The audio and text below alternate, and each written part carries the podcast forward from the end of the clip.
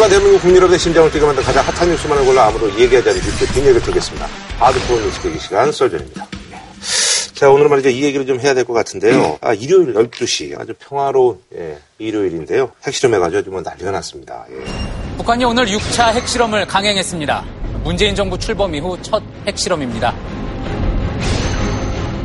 우리의 핵과학자들은 대륙간 탄도로켓 장착용 수소탄 시험을 성공적으로 단행하였다. 규모는 4차 핵실험 때보다 11배, 5차 때보다는 대여섯 배가량 큰 것으로 분석됐습니다. 한국과 미국 정부는 강도 높게 비난하고 최고 수위에 대응을 하기로 했습니다. 이게 거의 이제 레드라인에 근접한 것 같은데요.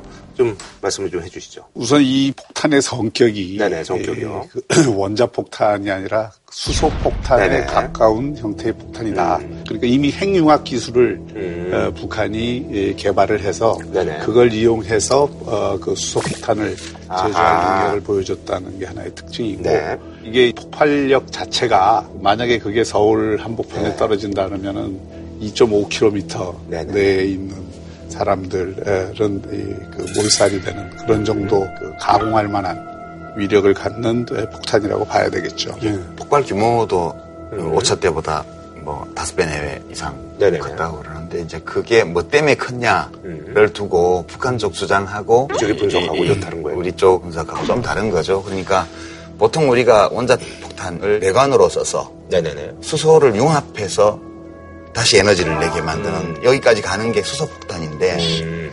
북한은 거기까지 갔다고 주장을 하고 있고 네네네. 지금 우리 쪽에서 분석하는 것은 거기까지 완벽히 간 것은 아니고 그 경계선 어디에 있는 거 아니냐. 그러니까 네. 지금 6차 핵실험은 북한이 예상했던 것보다 더 빠른 속도로 음. 어, 폭발력을 증가시키고 있다는 점이 이제 확인이 된 거고 네. 북으로서는 미국을 향해서 우리 핵 보유국임을 인정하고 협상을 하자 음. 그렇게 주장을 해왔는데 인정 안 해주니까 그래 그럼 인정할 때까지 계속 할 거야. 음. 그러니까 추가적인 핵실험도 뭐 준비하고 있다는 정보도 일부 나오고 있고 음. 그래서 뭐 가는 데까지 가는 거예요 지금. 그리고 이 그 상황은 문재인 대통령도 레드라인 얘기를 했지만 네. 레드라인의 기준에서 보면은 사실은 한 발을 넘긴 거거든요. 음. 양쪽 발이 있다면 한 발을 거의 넘어왔어요. 어, 그래서 우리가 대응할 수 있는 게 두 가지 중에 하나예요. 음. 하나는 그 발을 몽둥이로 때려서 그 발을 도로 접게 만들는 거지. 그리고 계속 한 발만 더 넘어와. 어, 가만히 안 둬. 음. 정말 가만히 안 둬 넘어올 거야. 했다가 진짜 넘어오면 내 그런 줄로 알겠다. 뭐 이렇게 꼬리를 내리든지. 이 둘 중에 하나의 상황이 온 거거든요. 네네네. 그러니까 지금은 몽둥이를 들어야 될 때라고 보는 게 지금 정부 입장이기도 하고 국제사회의 입장이기도 하고. 몽둥이를 근데 모르더라고요. 근데 그 몽둥이를 대화의 뭐, 뭐 아니죠, 제- 아니죠. 제재. 그렇죠. 제재. 지금 몽둥이라고 하는 것은 두 가지 중에 하나죠. 네네네. 그러니까 경제적으로 보면은 지금보다 훨씬 더 강한 포괄적인 제재를 쓰는 거예요. 근데 그게 실효성이 얼마나 있느냐의 문제가 남아 있지만 그럼 뭐 중국이 좀 속도를 안 해주면 안 되는 거 아니에요? 그러니까 지금 그 얘기까지 하려는데 네. 그 일본이 대기한 게 이제 그 원유를 수출하는 것을 금지시키는 음. 에, 그런 조치인데 그것은 이제 중국의 협조가 있어요. 그렇죠. 그렇죠. 예.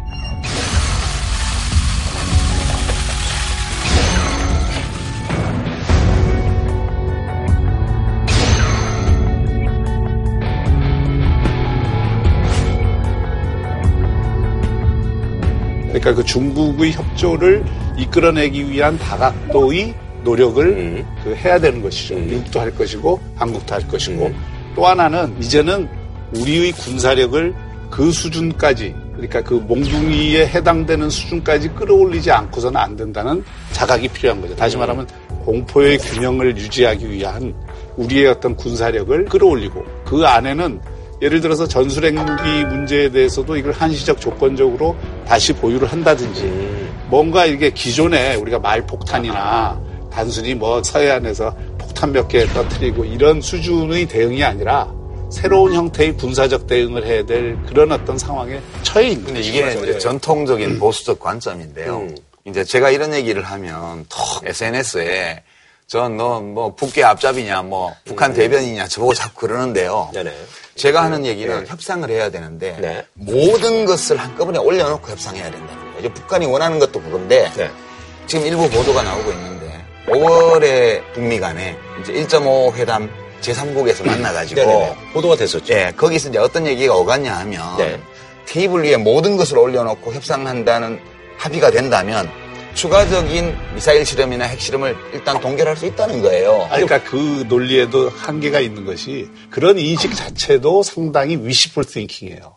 우리가 원하는 북한의 모습을 그려놓고 거기에 북한을 맞추는 거라고요. 꼭, 단순히 꼭 그렇지 않아요. 아니 단순히 그걸 저는 넘어섰다고 보는 거예요. 지금 북한의 입장에서는 단순히 지금 체제 보장을 위해서 이 핵 보유국으로 인정을 해달라 이 수준을 넘어섰어요. 그 이상이- 아. 저는 그 이상이라고. 거예요. 넘어섰어요? 자, 그 지금 북한이 요구하는 것은 미국과 평화협정을 체결하고 주한미군을 철수하고 한미동맹을 해체하는 데까지 가 있는 거예요. 그거는 그쪽의 위시풀 저는 띵킹이죠. 그러면 그러니까 우리가 그걸 다 자, 들어줘야 된다는 뜻이 아니에요. 그 협상 테이블에 모든 걸 올려놓자는 거는 그 핵 보유국으로 북한을 인정해 주자는 걸 전제로 하잖아요. 표현을 그렇게 하시지 말고요. 그러니까 네. 우리가 이 북한 문제, 북한 핵, 북한 미사일 문제는 우리가 다룰 때 상당한 고정관념과 두려움 속에서 이 얘기를 해요. 내가 이렇게 얘기를 하면 남들이 나에게 돌을 던지지 않을까라는 공포감이 있어서 정치하는 분들도 대놓고 얘기를 못해요. 근데 좀 정치도 안 하고 제 의견이 다수의 지지를 꼭 받아야 된다는 생각도 없어요. 다만 제 생각을 얘기하는 건데요. 북한의 입장은 그거예요. 제가 파악한 바로는 일단 대화를 시작할 때는 자기들의 생존과 관련되어 있는 모든 문제를 테이블에 올려놓는다는 합의가 있어야 되고 그런 합의에 입각해서 협상이 시작되면 핵 미사일을 다 일단 추가 실험은 안 할 수 있다는 거예요. 그 동결이에요. 동결의 의미가 일단은 그 다음에 자기들이 여러 가지 국제 질서 그 다음에 인접 국가들의 보증 등등을 다 통해서 자기들이 확실하게 생존을 보장받을 수 있다는 것이 확인되면 그 다음에 이제 주한미군 철수 문제라든가 이런 등등을 더 문제를 논의할 수 있다는 입장이에요. 근데 우리, 우리 생각은 그런 거죠. 북한이 우리를 치려고 적화 통일의 야욕을 벌이고 있지 않다. 이게 우리 불만이잖아요. 그러면 북한도 그 테이블 위에 그 문제까지 다 들고 나와야 되는 거예요. 자기 내부의 적화통일에 대한 여러 가지 헌법 조항이라든가 등등을 개정하고 우리의 안전, 대한민국의 안전을 도모할 수 있는 우리가 요구하는 여러 조치에 대한 것도 그 테이블에 같이 올라가야 돼요. 근데 지금은 이렇게 모든 문제를 한꺼번에 놓고 대화하는 테이블이 전혀 없고 그냥 니들이 일단 선제적으로 뭘 해. 그러면 대화해 줄게. 그리고 저쪽에서는 우린 죽어도 그렇게 못해. 이렇게 해서 그냥 가는 거예요, 지금. 그리고 이건 멈추지 않을 거고요. 앞으로도 계속 될 거라고 봐요. 자, 저도 이제 좀 얘기할 기회를 주세요. 자, 저는 이게 그 이번 그 핵실험 어, 이후 지금부터 진행되는 상황은 한반도 내에 게임이 완전히 바뀌는 소위 게임 체인지 현상이 벌어졌다고 봅니다. 우선 그동안의 한국의 시각은 뭐냐면 북한과의 체제 경쟁에서 우리가 이겼다는 시각이에요. 네네네. 예, 경제가 45대 1이고 군사력도 이 우리가 훨씬 앞서고 네네. 그러니까 북한은 체제를 보장해주면 응? 뭐 남북 관계가 열리고 통일로 가는 길이 열린다. 이게 보수 진보 정권 할 거 없이 음. 똑같이 써왔던 정책이 다만 거기서 대화와 협력을 중시할 거냐 압박을 중시할 거냐 그 차이가 조금 뿐이죠. 그거보다 훨씬 큰 차이가 아니, 있었어요. 아닙니다. 그래, 근데 지금은 네. 적어도 경제력 면에서는 그 상황이 유지된다 하더라도 군사력 면에서는 완전히 역전이 된 거예요. 북한이 핵무기를 가졌다는 것은 비대칭적인 군사력에 있어서 완전히 그 질적 차이를 가져온 겁니다. 그래서 그 군사력을 가지고 북한은 소위 말해서 협박과 공갈을 칠 수 있는 모든 힘을 가진 거예요. 정말 북한이 한국 입장에서 깔어, 깔으라면 깔어. 이런 어떤 태도로. 얼마든지 나올 수가 있어요. 그리고 우리 유 작가님 말씀대로 마지막에 가면은 협상 테이블에 모든 게 놓여지겠죠. 그 테이블에 놓여져서 한국과 북한이 협상 테이블에서 논의를 하나요? 그렇지 않아요. 그 결국은 미국과 북한이 또는 국제사회가 함께 협상 테이블에 갈 텐데 그 기간 동안에 우리는 뭘 할 거냐. 그 기간 동안에 북한이 핵무기를 갖고 있고 우리 머리 위에 그 핵무기를 얹고 우리는 테이블 위에서 그걸 한꺼번에 해결해야 된다. 이것만을 외치고 있어야 되느냐. 근데 그거는 그게- 그건 안보에 대한 기본 관점이 아니에요. 근데 그게 기분 네. 나쁘세요? 아니 기분 나쁘고 안 상황이- 나쁘고의 문제가 아니고 우리가 대항해야 된다는 건 두려움이죠. 그걸 두려움을 느끼지 않는다면 우리가 안보를 세울 수가 없습니다. 그러니까 북이 핵무기를 갖고 있다는 것은 우리한테 위협인데요. 논리적으로 보면 한반도 상황은 정전 상태예요. 그 정전 협정의 당사자는 서명된 걸로만 보면 미군 사령관, 유엔군 사령관이죠. 그 다음에 중국의 그 인민해방군 총사령관, 그 다음에 북한의 김일성이에요.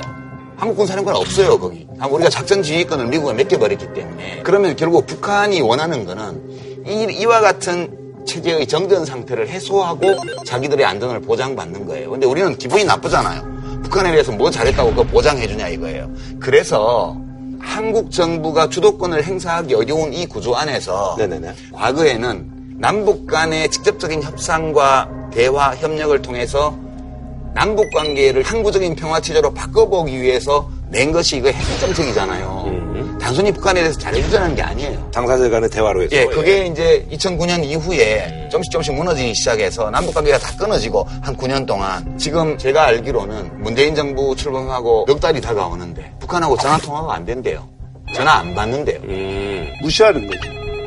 아니, 그 지금 북한의 지금 북한은 한국을 무시하는 거예요. 통할 내용이 없다는 얘기인가요? 통할 내용이 없다는 거. 지금은 미국과 북한 사이에 적대적인 대결 국면만 지금 오고 있기 때문에 우리로서는 남북 관계를 호전시키지 않고는 이 한반도 정세에 우리가 주도적인 역할을 할 수 있는 지렛대가 이것도 없는 거예요. 이게 기분이 나쁘든 안 나쁘든 이것이 한반도의 역사적으로 규정되어 있고 현실적으로 작동하고 있는 냉엄한 현실이잖아요. 그렇기 때문에 그 기간 동안에는 우리가 우리를 지킬 수 있는 힘을 갖추는데 우선을 둬야 돼요. 그러니까 우리도 핵무장을 하자고요. 핵무장을 하든 뭐 미국의 핵 우산 체계를 더 강화하는 그런 문제를 비롯해서 그러니까 여러 가지 그 사안을 지금 검토할 수 있죠. 근데 북 입장에서 보면 우리는 미국의 핵우산 밑에 있잖아요.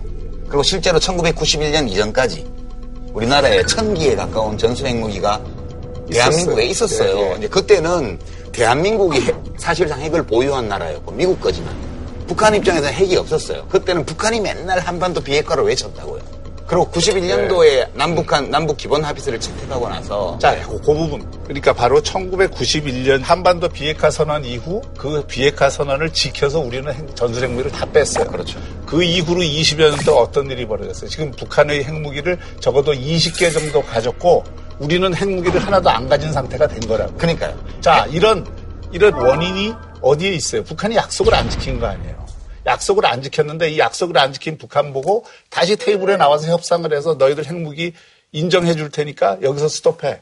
이거하고 협상이 완료되는 시간까지는 공포의 균형, 힘의 균형, 억지력 이걸 가져야 된다라는 입장을 갖는 거하고 그 전술핵을 이제 도입하자는 얘기인가요? 전 그러니까 그것까지도 고려를 해서 그러면 중국이 모든 가만히- 자 바로 그거예요. 사드 때문에 이렇게 난리를 치는데, 예. 그거는 안보를 하는데 아무 희생도 없이 안보를 하겠다. 이것도 안 되는 거야. 우리가 예를 들어서 전술핵 무기 그 도입 논의- 논의를 하는 순간 이게 핵 도미노 현상으로 일어나잖아요. 그렇죠.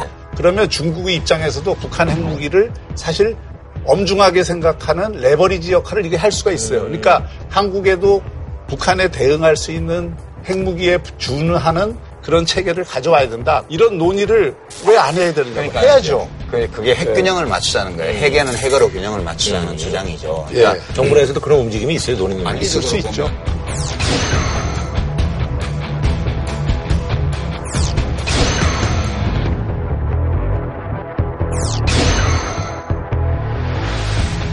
그리고 또 하나 분명히 해야 될 것은 김정일 시기에는 분명히 북한이 핵무기 개발을 안 했기 때문에 자기들 체제 보장만 되면 된다는 입장이었지만 지금은 훨씬 더 공세적으로 나올 가능성이 높아요. 그건 뭐냐면 북한의 노동당 규약이 70년 동안 아직도 그 그렇죠. 통일 전산 전략이나 적화 통일 노선을 버린 적이 없습니다. 예. 그게 북한의 입장에서 보면 방어적으로 이 문제를 가지고 대응하는 게 아니라 훨씬 더 공격적으로 나올 가능성이 있기 때문에 거기에 대해서도 우리가 대응을 해야 된다 이. 지금 박 교수님 말처럼 해석이 된다고 쳐봐요. 그러면 지금 한반도를 뒤덮고 있는 이 신냉전, 21세기의 신냉전 구도가 글로벌한 걸로 가는 거예요. 그러니까 미국 사람들도 이걸 다 알고 있어요. 아, 그럼 어떻게 하자는 거예요? 그럼 미국 행정부가 아니, 그러니까 우리 작가님 그러니까 생각은 저는 이런? 거예요. 저는 지금이라도 당장, 네. 지금이라도 당장 한국 전쟁과 관련된 당사국들이 네. 과거처럼 북한 핵 문제 하나만 딱 다루는 육자회담 이런 걸 하지 말고 음. 그것도 막 할 필요가 있으면 해야 되겠지만 그것보다는 더 차원이 높은 네. 그런 협상 테이블을 조속히 만드는 것이 문제의 출발점이다. 해법은 아니에요. 문제 해결의 출발점이 될수그 있다. 북한이 거기에 동의해요? 북한은 지금 그 테이블을 요구하고 있죠. 북한이 무슨 그런 테이블을 요구를 하고 있어요, 지금. 북한은 미국하고 지금 1대1로 붙어갖고 문제를 해결하려고 하는 거죠. 뭐 이 정도까지만 해서 예, 얘기하는 거라고. 서로 간에, 서로 간에 말폭탄이라고 지금 얘기를 하는 거예요. 아주 뭐 부지런하게 두 분이 아주 그 날성 공부하는. 근데 오늘 사실 저 저희가 오늘 뒤에서 조촐하게 회식을 하기로 했는데 뭐 일단 아, 그건 그건 이건 이거지. 예. 아니, 아까, 그러나 이 그 국민들의 안보에 대한 생각은 저는 이번 기회에 한번 크게 바꿀 필요가 있다고 생각합니다. 그거는 이제 한번 뭐 예. 그러니까 사재기 하라고요. 겁나서 덜덜 떨면서. 사재기 하는 게 어떻게 안보 의식입니까? 음. 그럼 뭘 하라고요? 덜덜? 떨어갖고 무슨 안보이식이 아니 생겨요. 국민의 안보 의식에 무슨 문제가 있어요 지금 우리 대한민국의 국민의 안보 의식이에요 저는 아무 문제 없다고 생각해요 건전하고 안보 의식이라는 거는 첫째, 안보에 대한 관심, 그리고 그 이, 이 문제에 대한 정확한 이해. 아니, 전쟁이 터지면은 내가 뭐 어떤 희생을 할 건가에 대한 각오가 있어야 될 거 아니에요. 그거보다 전쟁이 안 내게 하려면 내가 뭘 해야 되지를 또 고민하고 돈- 있어요 지금 똑같은 네. 문제예요. 근데 다른 문제죠. 근데 옛날에 사실 이제 저희가 안 이제 뭐 조선 옛날에 역사 배울 때 맨날 그 주합하고 척합하고 맨날 이렇게 밤새 이렇게 싸우고 그러는 것들이 우리 어쨌든 뭐 지정학적 위치라든지 여러 가지를 봤을 때 이거는 뭐 우리 어떤 숙명이라든지 이렇게 받아들여야 되는 거죠. 어쨌든. 그러니까요 병자호란 때도 안에서 죽기를 각오하고 끝까지 싸워야 된다는 파와 청나라의 체면을 적당히 세워주고 우리 살아남읍시다 하는 파가 저희 엇갈렸잖아요 그 조상님이 그 처음 김상원 선생님이라고 죽기를 각오해서 이제 싸우자고 해가지고 이제 송나라에 잡혀갔던 예, 우리 조상님이시거든요. 근데 근데 많은 국민들이 또 이제 관심을 갖고 예, 판단들을 뭐 합리적으로 하실 거라고 좀 생각을 하고 작 됩니다. 밀어주십시오.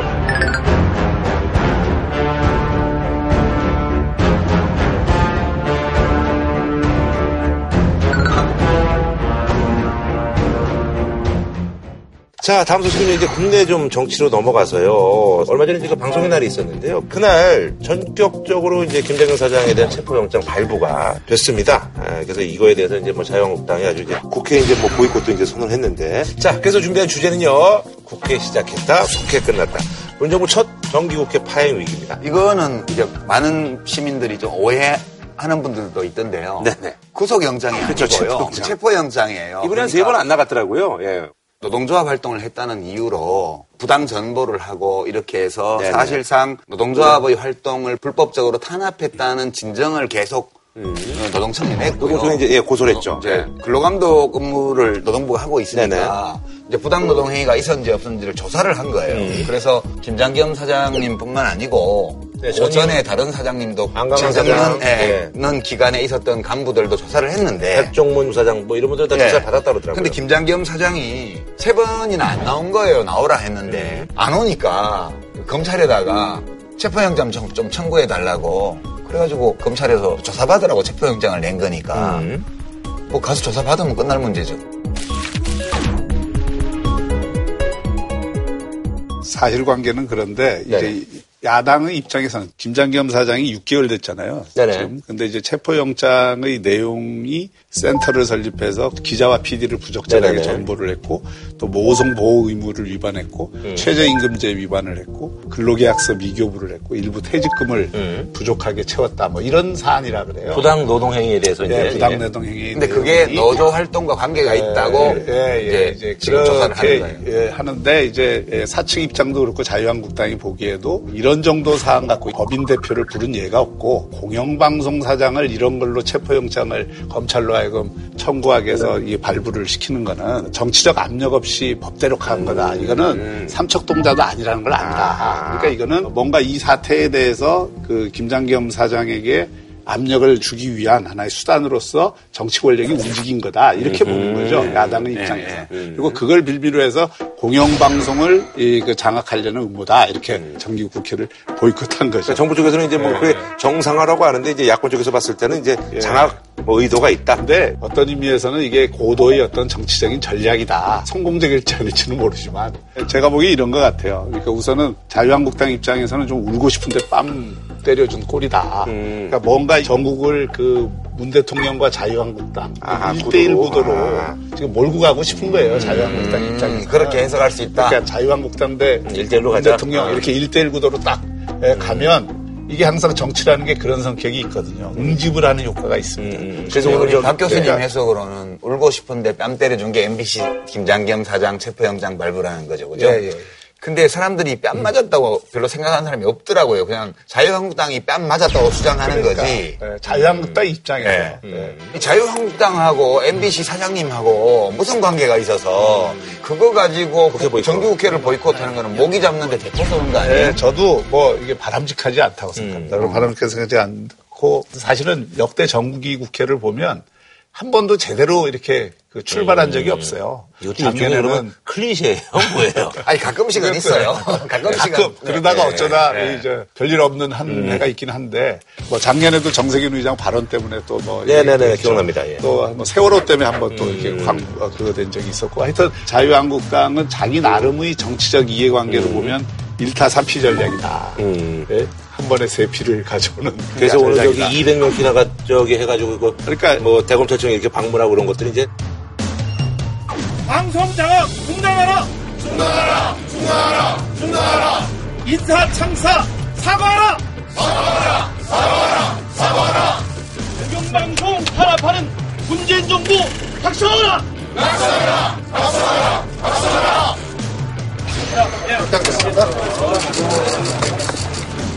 그러니까 존재감 높이고 지지층 결집하고 타야당 무력화시키고 이게 이제 그- 우리가. 고, 스톱 칠 때는 1타 3피를 되게 바라죠. 맞춰서 먹고 뒤집어서 먹고 이걸 원하는데 이번에는 맞히지도 못하고 뒤집어서도 안 맞은 것 같은 느낌이 자꾸 드는 거예요. 그거에 대해서는 어떻게 생각하세요? 근데 이제 두 가지 때문에 지금 스텝이 꼬였는데 네네. 첫째는 북한이 핵 실험을 하는 바람에 맞아, 관심사 쏠렸죠. 예. 관심사가 예, 맞습니다, 쏠리는 것도 맞습니다. 쏠리지만 지금 제1야당이 이런 어떤 위중한 안보 정국에 국회를 보이콧한다? 이 상황이 안 맞잖아요. 네네네네. 그 다음에 두 번째는 MBC 그 사장 문제, 이거 노사 관계인데 지금 이걸 통해서 정기국회에 지금 쌓여있는 산적한 현안들을 전부 내팽기어 치는 게 이게 과연 제1야당이 해야 될 태도냐. 다른 회장들은 이제 어쨌든 뭐 다른 야당의 입장에서 보도 자유한국당이 왜 그러는지를 알기 때문에 쉽게 이 자유한국당 편을 쓸 수 없는 그 한계가 있는 것이죠. 아, 본인들의 어떤 그 정치적 어떤 이익이 좀 더 커서 저런 행동을 한다라고 그렇죠. 그러니까 이거는 일종의 한국 정치의 정쟁적 관계에서 나오는 특수한 정치 전략이다 이렇게 볼 수 있습니다. 네네. 제1야당 그냥 보이콧하면 빼고 그냥 가자 이런 분위기도 다른 정당들 사이에 좀 있는 것 같고. 왜냐하면 지금 다당제 구조로 돼 있어서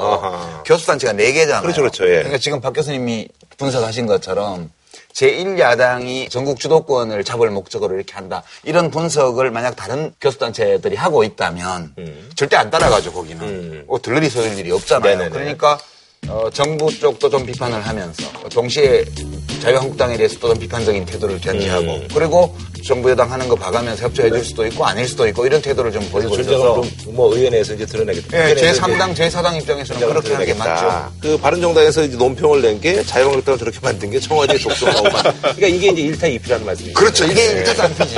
자유한국당 너네 웃겨. 근데 저렇게 웃기는 행동을 하도록 만든 게 너야. 이렇게 지금. 근데 그 구경꾼은 존재감이 원래 없는 거예요. 베이스는 안타고는 보수정당이면 대한민국 안보를 생각해봤느냐? 왜 대한민국 보수가 죽었다고 하는지 좀 깊이 관심 좀 하라고! 이래서 보수정당, 당신들 보수정당 두 번 죽이는 거야! 대한민국 안보를 보수가 죽이는 지금! 야, 이거 나 지금 네가 어떻게 네 입으로 보수를 입에 올려 이 자식아 이 나쁜 자식아 어떤 사람 보수를 올려 북한이 어제 국제사회와 한국 정부의 강력한 반대에도 강행한 6차 핵 실험을 강력히 규탄합니다. 우리는 전쟁을 막기 위해서 사력을 다해 끝까지 대화와 평화적 해법을 촉구할 책무가 있는 것입니다.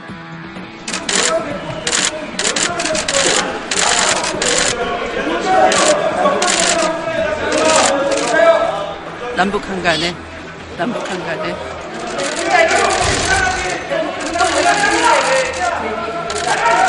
아무리 열심히 해도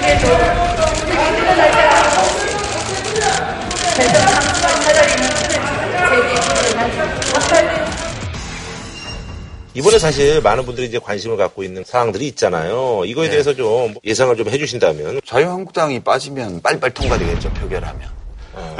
그러니까 자유한국당 없이 국회를 운영하면 금방금방 통과가 될 거예요. 그렇지 않습니다. 지금 국회는 선진화법이라고 하는 구조가 있어서 네네네. 그렇게 쉽게 갈 수가 없어요. 그러니까 선진화법이라는 거는 법안을 신속 처리 법안으로 올려서 그때부터 330일 내에 이걸 처리하도록 만든 거거든요.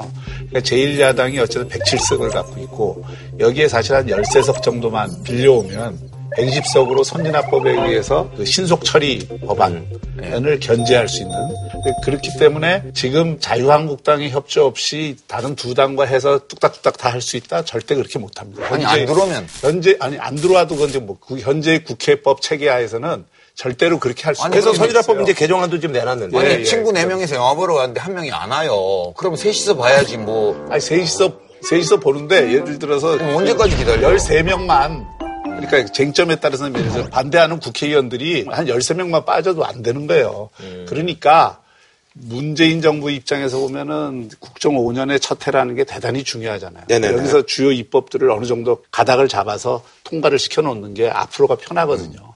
그러려면 이게 협치를 안 하면 안 되는 거예요. 아시죠? 지금 박 교수님 말씀하신 문제가 다 걸려요. 이게 네, 입법 네, 사항이기 네. 때문에. 그러니까 네. 진짜 중요한 구조 개혁은 입법이 필요하잖아요. 그렇죠, 그렇죠. 우선 보면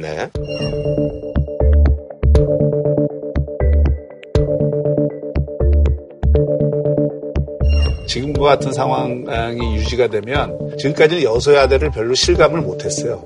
아마 제가 보기에는 여소야대를 실감할 가능성이 굉장히 높아요. 음. 그리고 아마 제 생각에는 발목이 시큰거리는 일이 계속 될 거예요. 그 야당이 아무리 발목 안 잡으려고 해도 여러 가지 어떤 쟁점이 있고 또 생각이 다르고 이러면 여당 입장에서는 또는 정부 입장에서는 야 우리 좀 일좀 하려고 그러는데 야당이 발목 잡는 거다 이런 생각이 예, 쌓이게 되고 그렇게 되면은 이제 이게 상당히 그 이제 치열한 정치 논쟁으로 또는 싸움으로 갈 가능성이 있죠. 근데 이제 그런 관점에서 보면 네. 지금 여당이 첫 정기국회에서 해야 될 일에 대해서 전략적인 고민을 충분히 했느냐. 음. 저는 그 부분에 대해서 조금 의문을 갖고 있어요. 왜냐하면 이번에 이제 10대 국정과제 라고 이렇게 제기해 놓은. 거 있잖아요. 이런 게 제가 보기에는 조금 이제 그 야당 입장에서는 딱 반대할 만한 의제들을 이게 10대 국정과제로 이렇게 딱 설정을 해놓고 이 가고 있거든요. 사실 이 과제들 설정도 잘해야 되고 그 과제 속에는 야당이 적극적으로 함께 할 수 있는 과제들을 설정을 해놓는 것이 필요합니다. 네. 구조는 이런 거죠. 문재인 정부가 출범할 때 대선 공약의 슬로건이 나라다운 나라, 완전히 새로운 대한민국. 과거와는 다른 대한민국을 만들려니까 과거의 대한민국을 만들었던 세력들이 상당 부분 반대할 수밖에 없죠, 그거는. 문재인 정부와 여당이 그러한 야당을 상대로 해서 어떤 전략을 가지고 임하고 어떤 식으로 협, 협상을 하고 자기들이 하려고 하는 것의 몇 퍼센트 정도라도 갈 수 있냐. 이게 이제 이번 정기국회의. 관전 포인트죠. 한 가지 다행스러운 거는 지난 대선에서 각 당이 공약으로 내걸었던 게 있습니다. 그 여야정 협의체를 한번 예, 그거부터 예, 다뤄야겠죠. 예, 그런 것들을 먼저 빨리 예, 그 진행을 시키고 쟁점이 되는 것들은 이제 주고받는 과정을 통해서 근데 아마 협상이 좀 어려울 거예요. 왜 그러냐면 야당 입장에서 보면 아, 공통 공약이긴 한데 자기들은 당선이 안 됐고 저쪽은 음, 당선이 됐으니 돼. 예, 생색이 그거 지키는 거는 니네들이 할 일이고 우리는 계약 성립 안 됐다 국민들하고 공통 공약이라고 다 해주고 나면 그 쟁점 몇 개 안 남게 되는데 그러면 뭐냐 이게 이렇게 해서 공통 공약 부분도 안 해주겠다 이렇게 나올 가능성이 매우 높아요 지금까지 전례를 보면 걱정이 좀 되고요 다른 네. 한편으로는 정기국회의 제일 큰 문제는 예산 부수법안 처리와 예산안 네네네. 처리거든요 네. 2018년도 예산안을 보면 네. 큰 특징이 429 조. 두 가지예요. 네. 첫 번째가 SOC 예산, 네. 사회 간접 시설, 그런 거 많이 줄였죠. 공사비를 한 20조 20% 밑으로, 예. 깎았고요. 그 다음에 넓은 의미의 복지 예산, 일자리 예산을 포함해가지고 음. 이런 예산이 많이 늘었거든요. 10% 이상. 사람한테 돈을 쓰겠다. 예. 예. 그래서 이게 이제 예산안에서 그전 정부하고 제일 큰 차이거든요. 네네네. 그래서 이거를 둘러싸고 보수 야당 쪽에서는 이것이 성장 전략으로서 유효성이 있냐. 네. 물적 투자를 이렇게 줄이고 음. 사람한테만 이렇게 써가지고 이게 성장 잠재력 확충이 되겠냐. 포인트는 진짜 그거네요. 지금 복지 전략은 있어요. 음. 그런데 복지를 통해서 자동적으로 성장이 되는 건 아니거든요. 그러니까 성장 전략도 있어야 되거든요. 음. SOC 예산을 무려 20%나 줄였어요. 네. 그래서 이게 10년 만에 20조 아래로 내려가는. 겁니다. 이렇게 되면.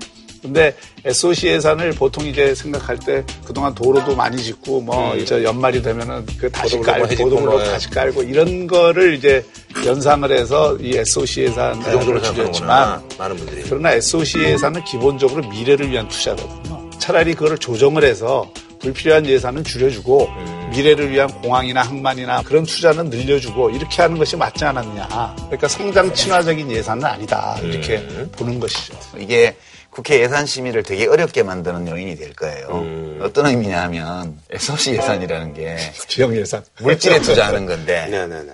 그러면 복지 예산은 사람에 투자하는 음. 거고 어느 쪽이 더 미래의 성장력을 높이는 데 도움될지에 대해서 논쟁이 있어요. 음. 현실적으로는 SOC 예산을 삭감한다는 거는 국회의원들이 선거할 때 어디 길 뚫겠습니다. 지역 뭐 이런 거 못 가져가는 어디 뭐, 건 아니에요. 뭐 지하철 연장하겠습니다. 뭐 터널 뚫겠습니다. 뭐 하겠습니다. 이런 공약들과 관련해서 이게 지역에 나눠주는 돈이 많거든. 네네네. 그래서 그러니까 이제 저희가. 예. 의원들이 자기 지역구에 쪽지 예산 뭐 이런 거. 예, 길 넓히는 예산이 총체적으로 깎인 거니까 음. 여기서 예산을 따가기가 되게 어려울 거예요. 이제 아. 특히 신규 예산 같은 건 거의 없다고 봐야죠.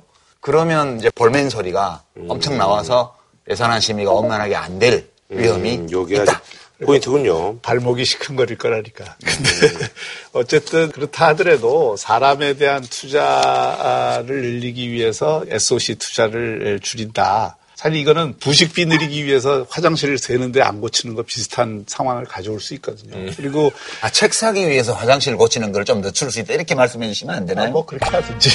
꼭 부식비라 그러니까 뭐가 없애는 거 같잖아. 사람에 대한 투자는 단순히 생리적 욕구를 충족시키는 지원만이 아니고 인지적인 또 정서적인 이런 능력을 함양하는 데 들어가는 돈들이거든요.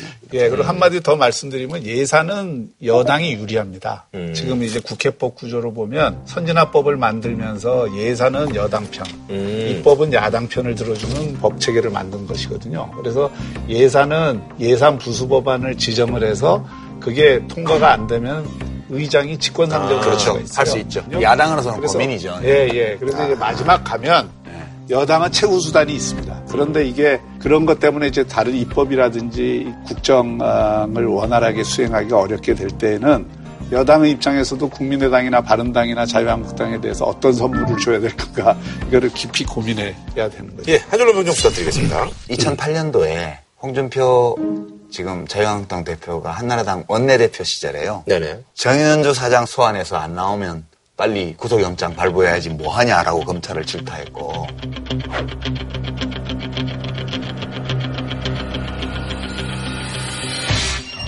그랬던 분이기 때문에 그 점을 참고해서 홍대홍 누가 이기나 저는 이제 정기국회 전체를 보면서 협치의 케이오스는 없다. 판정승이 있을 뿐. 네.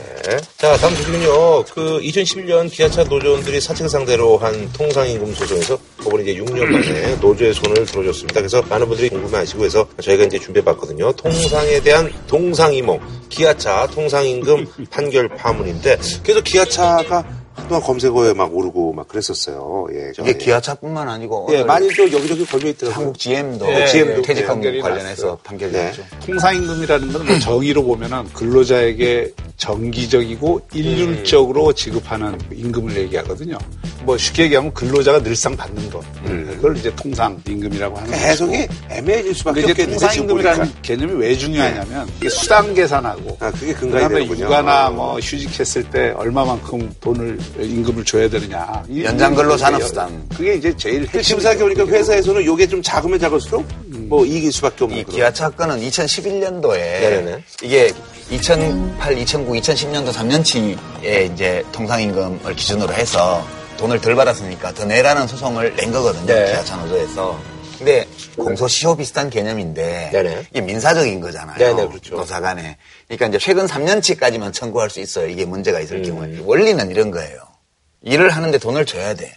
돈을 주는데 생각해 보니까 기업 입장에서 기본급을 많이 해놓으면 시급으로 계산해서 연장 근로를 하면 곱하기 0.5를 해서 더 얹어줘야 되고 휴일에 연장 근로를 하면 거기 또 0.5를 더 줘야 된단 말이에요. 그러니까 어차피 잔업할 건데 기본급 많이 해놓으면 이것도 더 나가고 퇴직금 적립도 많아지고 그러니까 기본급을 조금만 책정해서 네. 원래 줄 거에 한 반만 기본급으로 책정해놓고 나머지는 잔업하면 그거에 대한 이제 어찌 보면 오버타임 차지 그러니까 어차피 뭐 받아가는 걸 그렇게 받아가고. 예, 잔업 어쨌든, 특권 수당으로 이제 많이 쳐서 주고 그다음에 그걸로도 부족하니까 상여금 이래서 안 줘도 되는데 주는 것처럼 연 600%, 700% 이렇게 막 준단 말이에요. 그러니까 이제 노동자들 입장에서 보면 아, 기본급이 적은데 그래도 회사에서 상여금으로 기본금의 만 600%씩 보너스를 그냥 해마다 그냥 자동적으로 주고 그냥 받는 돈은 뭐 그래도 뭐 받아왔으니까. 그리고 내가 뭐 8시간 일하고 한 4시간 잔업하고 뭐 휴일날도 회사에서 바쁘다고 나오라 그러면 나와서 또 일하고 이러면 또 그건 또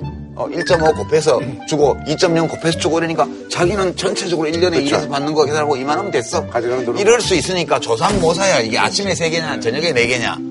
그럼 아침에 4개 주고 저녁에 3개 주면 신경질 내니까 아침에 3개 주고 저녁에 4개 주는 식이야 이게. 아니 근데 그게 그렇게 되는 게 사실 원래 이게 산업이 발달하면서 초창기엔 다 그런 식으로 다 하나요? 옛날에도 이제 공무원 제가 저 방위병 시절에 봤을 때 고 공무원 그 봤더니 본봉이 엄청 적어요. 그래서 뭐 적어요? 이거 어떻게 되면 했더니 뭐 수당 체력 수당 받고 뭐 그러면 뭐 옛날에는 이제 대뭐 이렇게 그 얘기하더라고요. 우리나라 임금 체계가요. 네, 좀- 전 세계에서도 이게 아주 드물고 없는 임금 체계예요. 기업 입장에서 근로자들 이 그 세금 면하게 해주기 위해서도 아, 그런 측면도 있었어요. 아. 또 임금 인상이라고 하는 것을 상여 어, 그 그러면 따르고.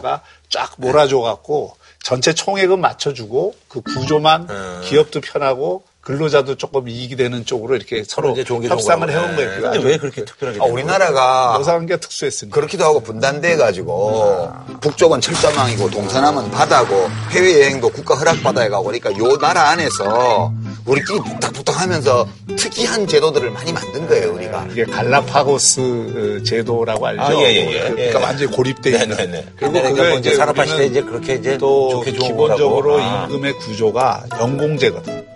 예, 연공의 호봉이 중심된 에, 제도고 직무라든지 성과라든지 숙련이라든지 이런 걸 중심으로 한 예, 임금 제도로 발전을 하지 않았어요. 음. 그러니까 기본급이 그래서 있고 계속 연, 연공이 쌓이면 호봉이 올라가고 이걸 기준으로 해서 상여금을 주고 이런 제도였기 때문에 이- 그냥 그렇게 된 예, 거예요. 예, 예.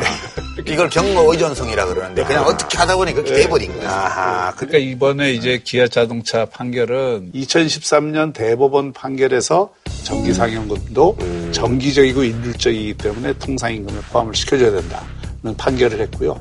그러면서 이제 지금 이제 논란이 되고 있는 신의 성실의 원칙을 부분적으로 인정을 했어요.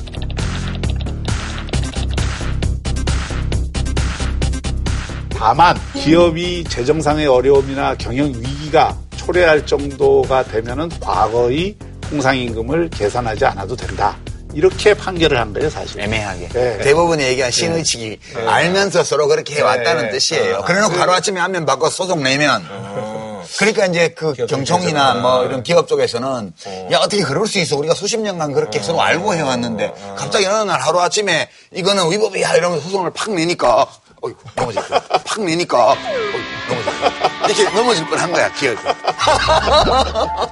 그러니까 일부 이제 노조에서 통상임금에 대한 어떤 법률적 자문을 많이 받다 보니까 아 이게 문제가 있다. 그다음에 비합리적으로 운용됐다. 차제 이걸 고쳐야 되겠다. 또 수당 문제가 걸려 있으니까 그래서 이제 제기를 한 건데 과감한 판결을 사실 내려준 거예요. 내려준 거죠 잘했어요 네. 왜냐하면 네. 노조 입장에서 보게 되면 지금 3년치에서 1조 원 가량 신청을 했는데 이제 원금은 한 절반 정도 인정이 되고 네, 이자는 좀. 깎여가지고 이제 4천 몇백억인가 네. 지금 지급하라고 됐잖아 3년치. 그러니까 3년 동안 4천 몇백억을 현행법에 따르면 덜 준 거야. 현행법으로. 뭐 회사에서 그렇게 좀 회사 망한다고 그랬는데 실적을 들여다봤더니 뭐 기아 자동차가 많을 때는 3조 원 넘게 당기 순이익을 내기도 하고 요즘 최근 들어 사드 때문에 좀 중국 시장에서 어려워졌지만 그래도 뭐 이거 더 준다고 해서 그래서 사인들도 많고. 어, 회사가 망할 일도 없는 거 그러니까 줘라 이렇게 됐으니까 일단 단기적으로는 노조가 이긴 것 같죠. 네. 근데 중장기적으로 보면 회사가 급여 체계를 바꿀 수밖에 없어요. 이렇게. 그렇죠. 음. 네. 그리고 한- 한쪽으로는 기본급이 중심이 되는 체제로 바꾸고 음. 그다음에 지금 법을 안 고치는 한은 잔업수당은 50% 가산되는 거고 휴일 잔업은 또 100% 가산되는 거니까 이거를 피하려면 네네네. 이제 연장 근로를 줄여야 돼요. 네. 왜냐하면 임금을 1.5배, 2배 줘야 되는데 그러니 노무 비용이 좀 들더라도 정규 근무만 시키게 노동자들을 더 채용하는 게 나을 수도 있죠.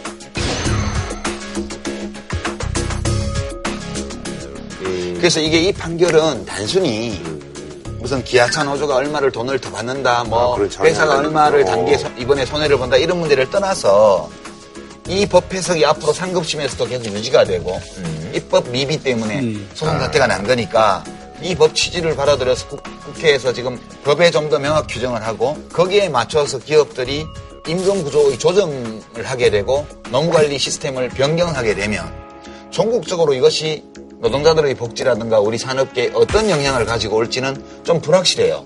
그렇긴 하지만 법이 명확해지는 건 좋은 거죠. 그러니까 이번에 이제 기아 자동차 판결은 그 신의 성실 원칙 이것을 적용하지 않아도 되는 이유가 경영상의 어려움이 그다지 크지 않다. 그래서 회사마다 그럼 이게 판결이 다를 예, 수밖에 다. 다르죠. 다 지금 없죠. 다 지금 뭐 네. 그 상급심 가서 뒤집어지기도 하고 뭐 지금 여기 쟁점이 몇 개 있습니다. 우선 지금 이 판결 이후에 장시간 노동 체제를 완화시켜주는 효과가 분명히 있을. 겁니다. 다만 장시간 노동 체제를 줄여는 대신에 기술 혁신을 통해서 근로자를 덜 쓰는 방식으로 장기적으로는. 예예 그 또 움직여갈 수도 있죠. 또 임금 체계 자체를 감당할 수 있는 예, 거냐. 지금 통상 임금이 새로운 어떤 판결에 의존해서 통상 임금을 계산하면은 통상 임금이 엄청나게 오릅니다. 그렇죠. 그 경청 조사에 의하면 한 38조 가까이 될 가능성이 있다는 거예요. 20조, 38조 예, 뭐그 계산은.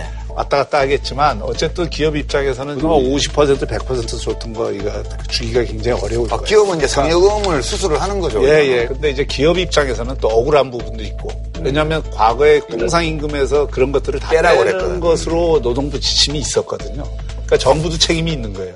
사실 기업 입장에서는 임금을 기본급으로 올려줄 수도 있었는데 상여금으로 주고 한 것도 이게 다 노사가 그렇게 좋은 게 좋은 거다 해서 했는데 그래. 이제 와서 어 그거 다 토해내라 그러니까. 뭐 근데 움직이는 거잖아요, 세상이. 그럴 거 네. 내가 뒤로 넘어질 걸 했잖아. 박 교수님. 근데 저는 이거는 사회적으로는 바람직하다고 봐요. 왜냐하면 살림하기도 좀 나을 것 같아요. 기업들이 네. 보너스 달 기다리고 막 이러는 것보다는 이제 꾸준하게 받는 게 낫지. 또 저녁이 있는 삶이 가능해지는 그런 노동시간도 줄어야 될 뿐만 아니라요. 우리가 OECD에서 압도적으로 노동시간이 제일 긴 나라잖아요.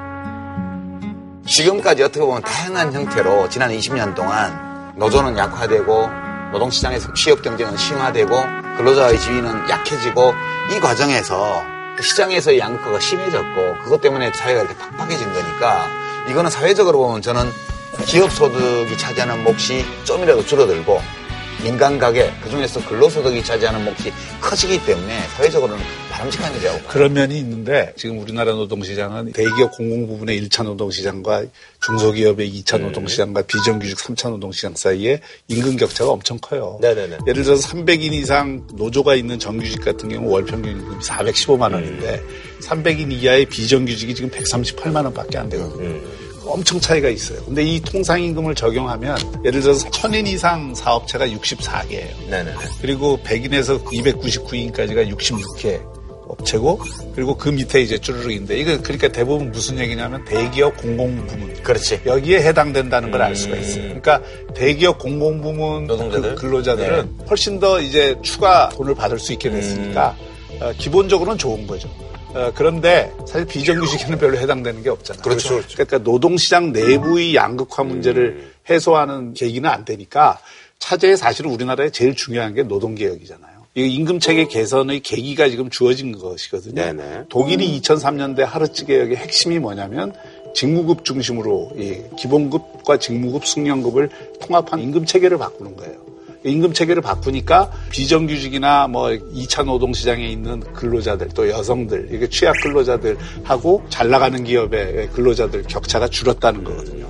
그러니까 이게 노동 시장 내부의 불평등을 완화할 수 있는 기제로도 활용을 할 필요가 있다. 예, 그 좋은 아이디어인데 뭐 이제 독일하고 우리는 근본적으로 기업 제도나 이 어, 노조 제도가 워낙 차이가 나서 사실 우리나라 그 노동시장 내의 불평등이 이렇게 심화된 데에는 이 기업별 노조 체제를 우리가 채택을 그렇죠. 하면서 대기업은 노조의 힘이 있으니까 계속 임금을 올리고 나머지는 교섭력이 약하니까 임금이 오르지 않고 독일은 이- 산업별로 그걸 그렇죠. 하니까 그러니까 기업이 크든 작든 기본은 똑같이 그러니까 받잖아요. 이게 사실은 거슬러 올라가면 87년 민주화 이후에 노동계와 정치권과 기업계가 이게 잘못된 방법으로 우리 노동 제도를 설계해 놓은 우리 갈라파고스예요. 예, 예. 근데 지금 박 교수님 말씀하신 것처럼 기아차처럼 상대적으로 유리한 위치에 있는 노동자들이 이번 통상임금 판결로 돈을 더 받게 됐잖아요. 그것 때문에 여러 가지 네. 예, 심리적인 거부감도 이제 표출하는 분들이 많아요. 근데 우선 이 문제는 근로계약은 기본적으로 기업과 노동자 개인이 하는 거예요. 그죠?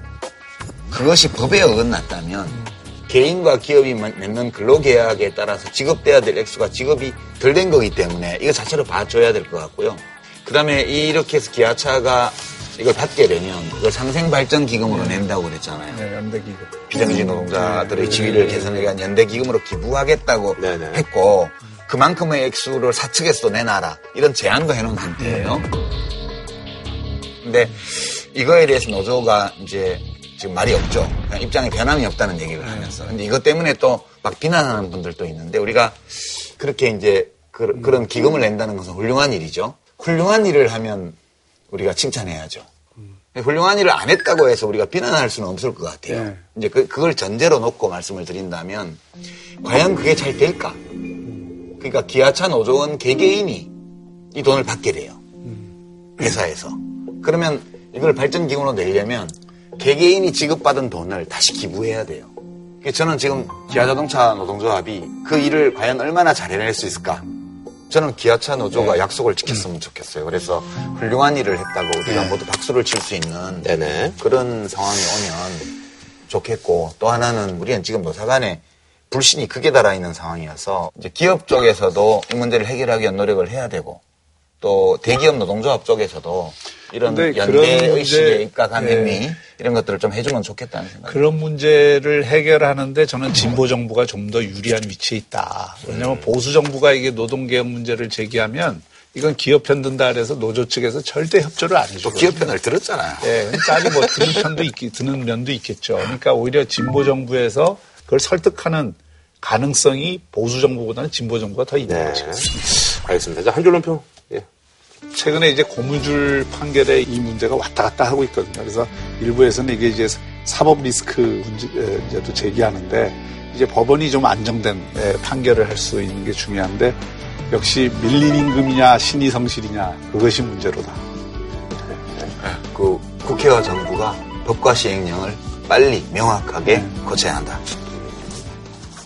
자, 정치권 소식인데 지난주 오늘 원세훈 전 원장에 대한 파기환송심 선고 공판에서 국정원법 위반과 선거법 위반이 동시에 적용되면서 징역 4년으로 법정 구속되자 세간의 관심은 그의 윗선으로 향하고 있습니다. 그래서 이번에 준비한 주제는 유댓 무죄, 유댓 유죄. 여기서 댓은 댓글입니다. 그래서 국정원 댓글 사건 유죄 판결인데요. 그동안은 사실 국정원법은 원래 위반이었고 선거에 개입했느냐 안 했느냐였는데 이게 이제 1심, 2심이 이제 달라요. 근데 이번에 둘 다 이제 유죄로 인정이 된 거죠. 예. 어떻게 생각하시는지. 이거는 원래 판결이 이렇게 됐어야 되는 거 아니에요? 지금 어쨌든 쟁점을 보면 네. 공직선거법 위반하고 정치관역에 의한 국정원법 위반이 다 인정이 됐다. 네네. 그 판결의 내용을 보면 분명히 국정원이 원래 주어진 일의 범위를 넘어서서 네네네. 불법적인 예, 일들을 일부 했다는 음. 것은 인정이 된 것으로 네. 보이죠. 그리고 원래 에, 1심 판결에 있어서는 선거 개입 부분만 인정이 안 됐는데 네. 그거는 그 이유는 원세훈 에, 원장이 낸 녹취록. 녹취록 회의록. 거기에 보면은 선거에 개입하지 말라는 지시를 했다. 음. 그렇기 때문에 선거에는 에, 개입을 안 했을 거라는 추정이었는데 이번에 새로운 녹취록들이 음. 대거 이제 나오게 되면서 정당성이 약화된 거죠. 거군요. 예. 국정원법 위반과 선거법 위반이 나온 것은 부끄러운 일이죠. 어, 그리고 잘못된 에, 일이고 실제로 또 원세훈 원장의 그 녹취록을 보면 저부터 좀 얼굴이 화끈거립니다, 사실은. 그렇죠. 에, 그러니까 그동안 이제, 그럼 에, 또 국정원에서 이걸 제출을 아, 싹 지우고 네. 법정에 제출을 할때 아. 민감한 부분을 다 빼고 블라인드 처리하고 뭐 별거 아닌 것만 제출한 거예요. 적폐청산 그쪽에서는 이제 네. 다 그냥 다 갖다 낸 거군요. 거죠. 네. 그러니까 원세훈 전 원장은 이게 참 그래요. 원래 1심에서 집행유예를 받았잖아요. 네. 그 항소심에서 법정 구속이 됐어요. 음. 그건 대법원 가서 다퉈서 그 국정원에서 나온 이메일이라든가 파일 이런 것들이 뭐 국정원 직원들이 뭐 내가 안 만들었다 만든 기억이 없다 이러니까 증거 능력을 인정을 하면 안 된다는 판단을 해서 사실상 일부 무죄 취지로 파기환송심으로 온 거예요. 네. 그런데 보석으로 또 풀어줬죠. 근데 여기에서 그 사이에 정권도 바뀌고 그렇죠. 네. 국정원 적폐청산 TF에서 거기도 뭐. 발음은 그대로 다 해서 그냥 제출을 해버리니까 지금 두 개 다 유죄가 되면서 징역 형량이 3년이었는데 항소심에서 대부분 가서 깨져서 와가지고 4년으로 늘었어요. 그리고 지금 재상고를 가긴 갔는데 어 되게 운이 없네. 이런 말씀을 드려야 될지 모르겠는데 그 국정원장으로서의 그 전문성과 소양 면에서는 당시 여권 내에서도 상당히 말이 많았던 인사입니다. 행자부 장관을 했죠. 행자부 장관은 본인이 행정부 네. 시장을 했고 음. 했으니까 그 영역이지만 국정원장은 사실 본인의 원래 영역하고는 전혀 음. 다른 분야인데 네. 그래서 어쨌든 에, 미스매칭된 음. 인사인 것은 뭐 어, 부인할 수 없는 그 당시에도. 사실이고요. 네. 근데 뭐 매칭 행사였죠. 이거 하라고 대통령이 보낸 거 아니었을까요? 지금 기무사에서 한 거 뭐 등등 그 비슷한 시기에 다른 국가기관들도 댓글팀을 가동한 흔적들이 다 나왔잖아요. 그래서 이게 이명박 대통령이 몰랐다면 내 몰랐는데 내 불찰이고 내가 인사를 참 잘못했다 이런 얘기라도 국민들 앞에서 좀 할 때가 되지 않았나 그런 아쉬움이 좀 있어요. 그 앞으로 검찰 조사가 지금 진행이 되고 있으니까 대통령도 강력한 의지를 갖고 있잖아요. 정부도 그, 런 쪽으로 조사를 해보려고 의지를 갖고 있으니까. 근데 이명박 그 한번- 걸릴 뿐이 아니에요. 절대 걸릴 야. 뿐이 아니야. 전체적인 과정을 추정해 보면 이렇습니다. 우선 북한과 국내 종북 세력들이 특히 에, 광우병 사태라든지 천안함 사건, 제주 강정기지 이런데 댓글을 활용을 해서 대남 심리전을 강화하고 그러니까 대응 심리전을 강화해야 된다. 이런 논리는 국정원 내에서도 있을 수 있다고 봐요. 대응을 하는 그 댓글 부대 이런 거를 이제 많이 늘렸는데 그게 자연스럽게 대통령을 비호하거나 국책 사업을 비호하다 보면 이게 댓글 공간이 싸움의 공간이니까 경계가 모호해지는 그게 이제 경계가 모호해지는 측면이 있어서 이쪽에는 소위 그 불법과 이 합법의 경계가 굉장히 모호한 선상에 쓰게 된 거죠. 그리고 이거를 명확히 관리하고 엄격하게 통제해야 될 책임이 당시 국정원 간부뿐만 아니라 원세훈 원장한테도 있었던 건데 아니 근데 그렇게 소극적인 문제가 아니고요. 원세훈 원장 그 발언록을 보면 그걸 하라고 지시를 다 했잖아요. 그러니까 저는 국정원 직원들의 책임도 있겠으나 원장이 그거를 시킨 거 아니에요. 자, 그걸 그래서- 하라고. 예, 예. 그러니까 그렇게 문제. 그래서 녹취록을 보면 원 원장 자신이 이런 경계를 제대로 인식하지 못했다는 것이 드러나요. 이것도 그렇죠. 저는 문제라고 생각하고요. 또 하나의 문제는 이제 이건 좀 다른 차원입니다. 이 댓글이 무슨 영향이 예컨대 한삼 300명 정도가요. 우리 박 교수님에 대한 안티를 SNS 조직해가요. 영향 있어요. 박형준을 딱 검색하는 순간, 박형준을 딱 검색하는 순간 지금 그러고 있습니다. 부정적인 것만 쭉 떠요. 그러면 사람들이 박형준을 좋아하는 사람들은 겁이 나서 박형준을 검색 안 하게 돼요. 근데 이게 SNS 기능 중에 검색 기능이 있어가지고요. 실제로 어떤 해시태그나 어, 떤 키워드를 가지고 특정한 방향으로 정보를 계속 올리면요. 아, 사람들은 다 이렇게 생각하는 거예요. 대- 영향을 받아요. 지금 대응 부대가 없으면 모르는데 네. 댓글 공간이라는 건 지금도 마찬가지로 모든 사안에 대해서 서로 댓글을 적극적으로 쓰는 사람들이 수천 명이 서로 싸우는 공간 아니에요. 여기에 몇 명 더 붙여갖고 댓글이 조금 많아졌다고 해서 그게 대응 공간이 없으면 모르는데 영향력도 별로 없는 아, 그런 일에 쓸데없는 일을. 뭐하러 그렇게 힘을 써서 어? 이런 문제를. 만드느냐 이런 게요 캡처돼가지고 카톡이나 이런 걸 타고 얼마나 많이 돌았는데 그 저, 희가 그때 댓글을 보면서 아 이게 수준이 높네 상당히 정부 여당을 편들고 뭐 아무개 후보를 편들고 누구를 까는 건데 보통 솜씨가 아니야 근데 지금 이렇게 보면- 느껴지는 글들도 네, 많고요 맞아, 네. 형편없는 것도 많은데 지금 보면 외주를 줬잖아요 30개 팀 이상의 민간인들을 동원한 댓글 외주팀 그러니까 불법행위에 외주하죠. 이게 보면 어떤 경우는 실제로 그렇게 활동을 하고 보고를 한 것도 있고 어떤 경우는 제대로 활동도 안 하고 활동비 갖다가 지가 먹고 네. 어? 국정원 안이 쑥대밭이에요. 이 과정을 보면 이게 도대체 국가의 최고 정보기관이 이렇게 돼가지고는 검찰이 이명박 정부 시절 국정원 민간인 댓글부대 팀장 18명에 대해 모두 출국 금지 조치를 내렸습니다. 사립대 교수, 롯데그룹 간부와 대학생, 미디어 전문가 등도 포함됐다고 검찰이 밝혔습니다. 민간인 팀장 가운데 검찰이 처음으로 양지회 전 기획실장 노모 씨에 대해서 구속영장을 청구했습니다. 그 과정에서 민간인을 동원한 점도 저는 잘못됐다고 봅니다. 공명백이 그리고 잘못됐죠. 저는 국정원이 공무원 조직인데 심리전단이나 민간인들을 동원할 때 불법적으로 설계는 안- 를 했다고는 생각하지 않아요. 이걸 합법적으로 설계를 했는데 행위 자체가 합법적인 경계를 넘어선 거죠. 이런 것에 대해서 검찰 수사를 통해서 엄정히 조사하고 잘못을 물어야 된다고 생각해요. 지금 자유한국당 쪽에서는 이런 것도 뭐 정치 보복이다 뭐 이렇게 얘기를 하는데 그거는 그냥 아까 박 교수님 말씀하신 것처럼 양강구도를 세우기 위한 그런 대결적인 어떤 전술이라고 그냥 이해를 하고요. 이걸 그렇게 말하는 분들도 속으로까지 무슨 잘못이 아니다 이렇게 믿지는 않을 것 같아요. 그래서 사실 이거는 논쟁점이라기보다는 어떤 국가기관의 책임자가 부당하고 위법적인 명령과 지시를 했다고 하더라도 왜 멀쩡한 공무원들이 그 불법 위법한 지시를 그대로 받아서 이행했냐 이런 문제들에 대한 어떤 우리 사회의 성찰이 좀 필요한 대목이라고 보고요. 국정원뿐만 아니라 공직사회 전체가 사실은 부당한 위법적인 명령에 대해서는 거부할 용기를 가져야 된다고 봐요, 저는. 그 말씀에 동의하고요. 그래서 이 적폐청산이 그 불합리한 제도와 시스템을 바꾸는 적폐청산.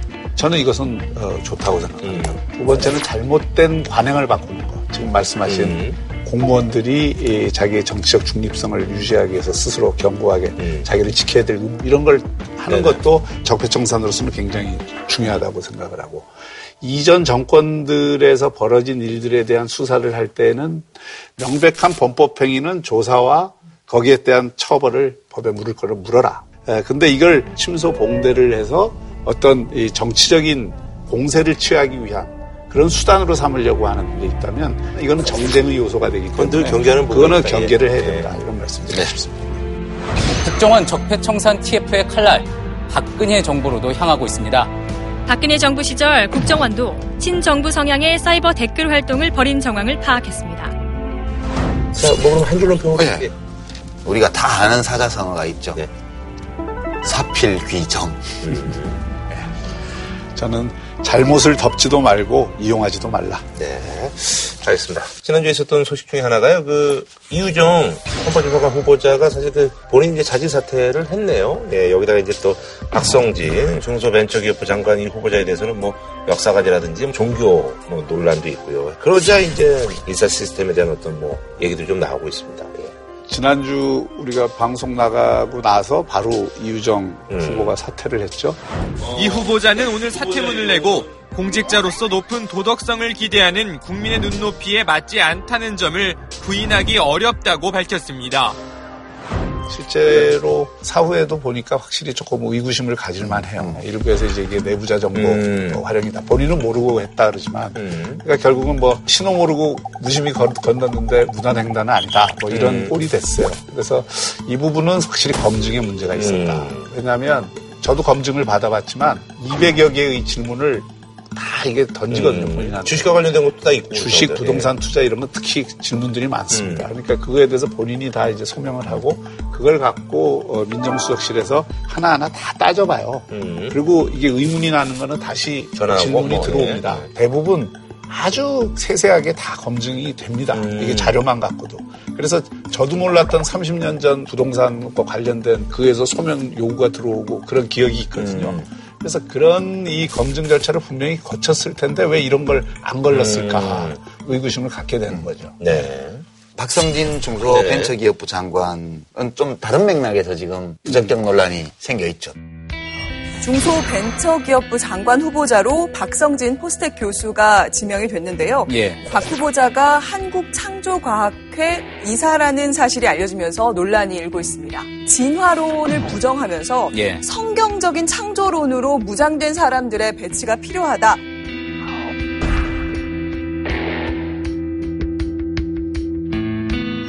이번에는 국제정부 미화 의혹에 휘말렸습니다. 박 후보자가 교수 시절에 이승만 정권의 독재나 박정희 정권의 유신을 옹호하는 듯한 보고서를 쓴 사실이 드러났습니다.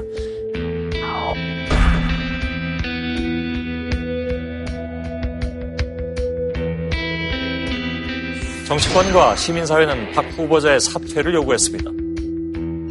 어떠세요? 보수 뉴라이트인데 아, 그 귀하가 저는- 정부 계시던 정부가 뉴라이트 정부였잖아요. 아, 그렇잖아요. 그 일부 세력이 뉴라이트였지. 아, 그래도 저 같은 일부라도- 경우는 제가 친서민 중도 실용 정책을 일부라도 얘기한. 사람인데. 아니, 일부라도 있었잖아요, 저보고 일부라도. 자꾸 그러면 안 돼요. 아니. 박성진 후보자 같은 경우는 저는 좀 이- 그런 느낌이 들더라고요. 한편의 블랙 코미디를 보는데 코미디는 없고 블랙만 있어. 무슨 얘기죠? 예. 그러니까 코미디 하려고 한 게 아니라 자기 자신이 살아온 길 자체가 그냥 블랙이야. 몰라. 그러니까 자기가 어떻게 살았는지 어떤 생각을 가지고 살았는지를 모른단 말이야. 본인이 의도해서 웃기려고 그런 게 아니라 그냥 그렇죠. 어쩌다 보니까. 아. 이건 조롱해요. 웃긴다기보다는 약간 어이가 없다. 그게 더 적합한 표현 아니에요? 근데 이제 교수로서 그 기계공학 그쪽에서는 아주 뭐 권위자라고 뭐 이렇게 또 아, 연구 어, 업적은 말씀하시니까. 많이 있나 봐요. 네. 그리고 벤처 경험도 네. 있고. 근데 장관은 정무직이잖아요. 정무직이 자신이 해왔던 행동, 생각에 대해서 이건 내게 아니다. 음. 근데 나는 그런 부분에 대해서는 전혀 생각도 없고 아무것도 안 한다. 나는 우리 기술 그것만 안다. 아. 이렇게 하는 분을 정무직 장관으로 과연 세우는 게 그래서 아니냐. 아까 말씀하신 게 코미디 없고 블랙만 있다는 게 그 말씀이신 거예요? 지금 야당이나 언론에서 음. 제기하고 있는 여러 이제 이슈 중에서 네네. 제일 큰 거는 우선 창조과학회 이사 그 경력 하고 음. 두 번째는 이영훈 교수 뉴라이트 그분을 초대해서 학교에서 강연을 하고 또 그 관련 보고서를 학교에 제출하고 이제 그것 때문에 문재인 정부하고 맞냐 이게 도대체가 이게 이제 크게 지금 제기가 돼 있는 상황이죠. 사실 뭐 종교 문제는 그냥 창조론을 믿는 거하고 기독교 그건 신앙에서 다르죠. 예. 창조 과학은 좀 달라요. 창조 과학은 창조론을 과학적으로 입증할 수 음. 있다고 주장하는 것이기 때문에 이거는 굉장히 그러니까 창조론을 믿는다는 것은 나는 신이 네네네. 절대자가 이 세상과 인간을 만들었다는 걸 믿어 이렇게 말하는 게 이제 종교 신앙으로서의 창조론을 종교 갖고 계신 분들은 그렇게 뭐 되게 네. 생각하시잖아요. 뭐 그거에 대해서는 우리가 음. 뭐 누구도 시, 뭐 시비를 안 걸죠. 그 종교니까. 근데 그 자기가 믿는 종교의 경전에 있는 모든 말들이 객관적 진리야. 그건 증명할 수 있어. 그렇게 하는 거하고는 다르죠. 저는 오히려 문제는 과학 분야에서 어떤 창조 과학이냐 진화론이냐 이런 거는 굉장히 중요한 이슈잖아요. 이런 이슈에 대해서 자기 소신을 분명하게 얘기하지 않고 그때 했던 얘기와 지금 한 얘기가 자꾸 달라지고 이런 거는 정치적인 성향의 문제가 아니다 이거죠. 자격의 문제지. 그분의 어떤 아무리 과학 쪽에 그 전문성이 있다 하더라도 한 부처의 장관이라는 거는 그런 자리가 아닙니다. 아니 뭐 기술적 너무 심하신 거 아니에요?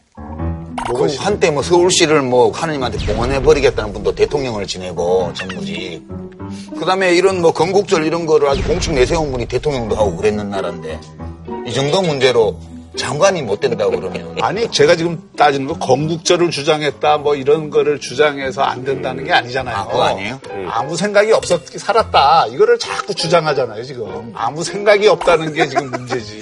아니 아무 뭐 생각이 없다 그런 문제에 대해서 특별히 깊은 생각이 없을 수도 있죠 사람이 깊은 생각하고 아무 생각이 없다는 거는 완전히 다른 문제예요. 방어가 잘 안 되긴 안 된다.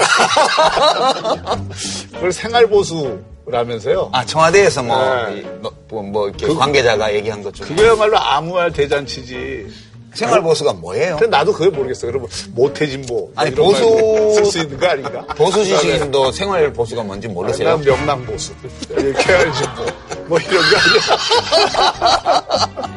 아, 제가 이해하는 생활 보수는 네. 태도 보수. 그러니까 보수는 특정한 이념이 아니고 이미 존재하고 있는 것을 지켜나가려는 태도다. 그렇게 얘기하는 학자도 있어요. 그러니까 저는 생활 보수를 특별히 어떤 이념 성향을 특정한 방향으로 갖고 있어서 보수가 된 게 아니고 사람 자체 성향이 네, 그런 거에 대해서 뭐 크게 관심이 없고 그냥 열심히 살다 보니 크게 그런 문제들에 대해서 공동체라든가 역사라든가 이런 거에 생각을 안 하고 성공하기 위해서 살다 보니 보수로 분류되는 사람. 그런, 그런 분은 교수하시면 돼요.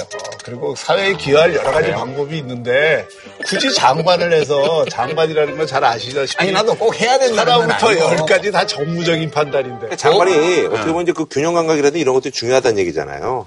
그리고 에, 장관은 국무위원입니다. 예. 이게 국가 운영에 관한 에, 기본적인 관점이나 철학이나 이그 정책의 기본 노선에 대한 이해가 없는 상태에서 무슨 결정을 하겠어요. 하여튼 그렇고 이렇게 뉴라이트 역사관 이거 관련해서는 이렇게 안 맞는 사람을 쓰면 안 맞는다고 욕먹고 맞는 사람을 쓰면 코드 인사라고 욕먹고 그러면 탕평 인사라는 게 뭐지? 근본적으로? 자, 탕평 인사라는 거는 우리가 같은 철학과 정치 노선을 가진 사람들만을 국정을 운영하는데 다 써야 된다. 이렇게 되면 그건 탕평이 안 되죠. 그건 끼리끼리 인사가 되는 거죠. 달라도 쓴다? 달라도 그 다름을 인정하고 쓰는 거. 그 다름이 조정될 수 있고 그것은 여러 가지 어떤 사전 검증과 논의를 통해서 알 수 있는 거 아니에요. 그러니까 예를 들어서 박성진 이번 장관 후보자가 역사관이 그렇다는 것이 본인의 소신으로서 뚜렷해도 지금 중소기업 벤처부에 앞으로 해야 될 일들의 여러 가지 그걸 볼 때 이게 대단히 중요하다. 그럼 당신의 그 역사관이나 정치관이 완전히 근본적으로 달라서 함께 할 수 없으면 못 하는 거고 그런 것들이 어느 정도 조정 가능하면서 당신의 전문성을 살릴 수 있다. 그럼 쓰는 거죠. 그 이분이 자기 별 생각 없다고 하니까 조정 가능하다는 사인을 낸 거 아니에요? 결과적으로 보면은 그렇죠. 그럼 받아주면 탕평이지. 그건 탕평하고는 다르지. 그거는 무작, 그러니까 그 장관으로서 이 기본적인 자격을 안 갖춘 분을 그 쓰는 거를 그냥 탕평이라고 하지 않죠. 탕평이라는 거는 그 그냥 버리자고 계속 계속 아니 그러니까 다행히 다른 사람을 쓰는 것보다 없는 사람을 쓰는 게 더 편하지. 어떻게 보면 마찰도 입장에서 적고. 편할 수 있죠. 아니 그러면 만약에 문재인 대통령이 우리 박 교수님 정부에 와서 이 부처 일 좀 해주세요 이러면 하실래요? 만약에 문재인 대통령이 우리 박 교수님 정부에 와서 이 부처 일 좀 해주세요 이러면 하실래요? 아니요, 그거는 이제 따져봐야지. 저한테 그런 제안을 할 정도가 되면 정부에서도 검토를 했을 거 아니에요. 아, 저 사람 정도면은 생각이 어느 정도는 조정 가능하고 대외적으로도 좋은 효과가 있으니까 쓰겠다. 그 이명박 정부에서도 정운찬 총리를 썼잖아요. 그럼 별로 이상하지 않던데 탕평 아닌데 그거는 그냥 비슷한 분들이에요. 상당히 달라요 생각이 근데. 그, 근데 네. 이명박 대통령이 저 같은 사람을 불렀으면 탕평이라고 말할 수 있죠. 그렇죠. 근데 제 제가 절대 안 하지. 아 그러니까. 맞춰볼 것도 없어. 그거는 그러니까 꼭 맞춰볼 것도 없어. 그러니까. 일어나기 힘드네. 힘든 거예요. 제가 지금 하고 싶은 말이가 탕평이 말은 쉬운데 그 제가 탕평 인사의 개념 쉬우면 왜 하라 그래요? 어려우니까 하라. 그러니까 완전히 이쪽 인사면 이 사람이 안 하고 여기 인사 쓰면 또야 그게 무슨 탕평이야 뭐 이거네요. 어. 근데 탕평 인사는 내가 탕평하고 협치한다는 걸 과시하기 위해서 맞지도 않는 사람 억지로 데려다가 쓰면 망해요 정부가. 그래서 제가 이명박 정부가 망하기를 원하지 않았기 때문에 불러도 안 갔을 거거든.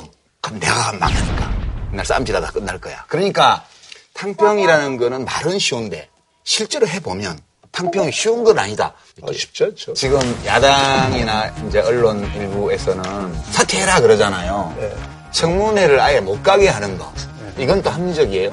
아니 그거는 뭐 선택에 달려? 있는 문제죠. 저는 오히려 자유한국당이 그 뉴라이트나 뭐 이런 비슷한 부분이 나타났다고 해서 남을. 나누는 거는 그것도 저는 온당치 않다.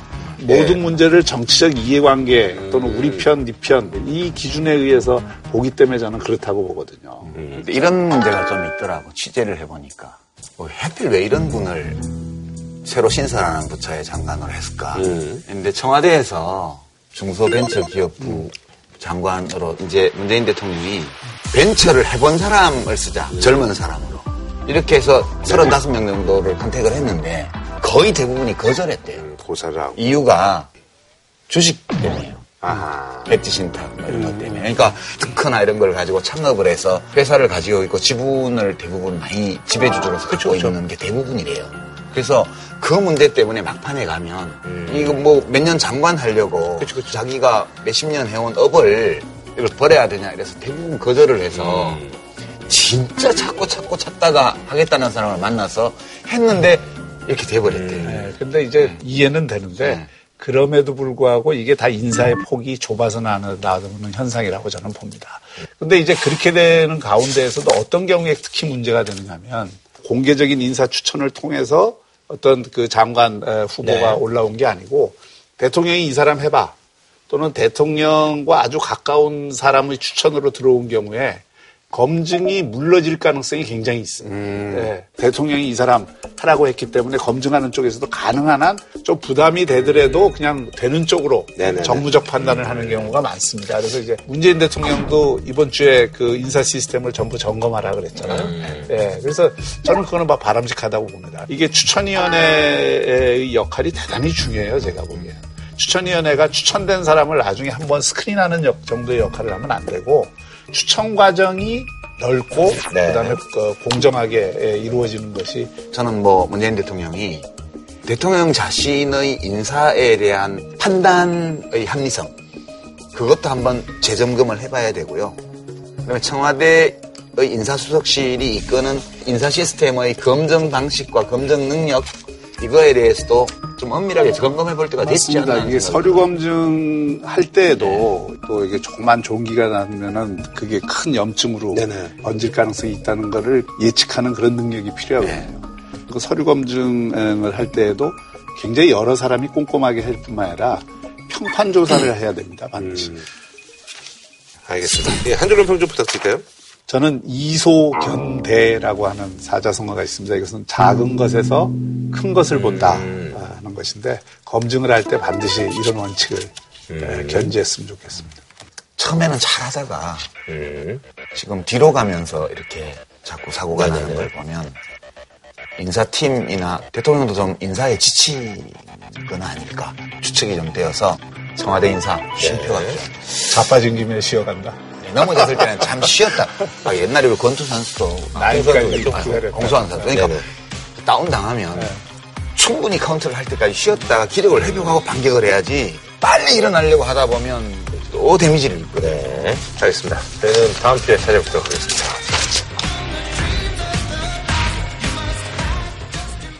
한우 특등심은 명인 등심에서 문화상품권을 치킨의 별이 다섯 개 티바 두 마리 치킨 진한 국물 설렁탕 도가니탕 전문점 푸주오 공무원 강의는 에듀피디 프리미엄 소고기 무한 리필 한상의 소 두 마리에서 백화점 상품권을 드립니다. JTBC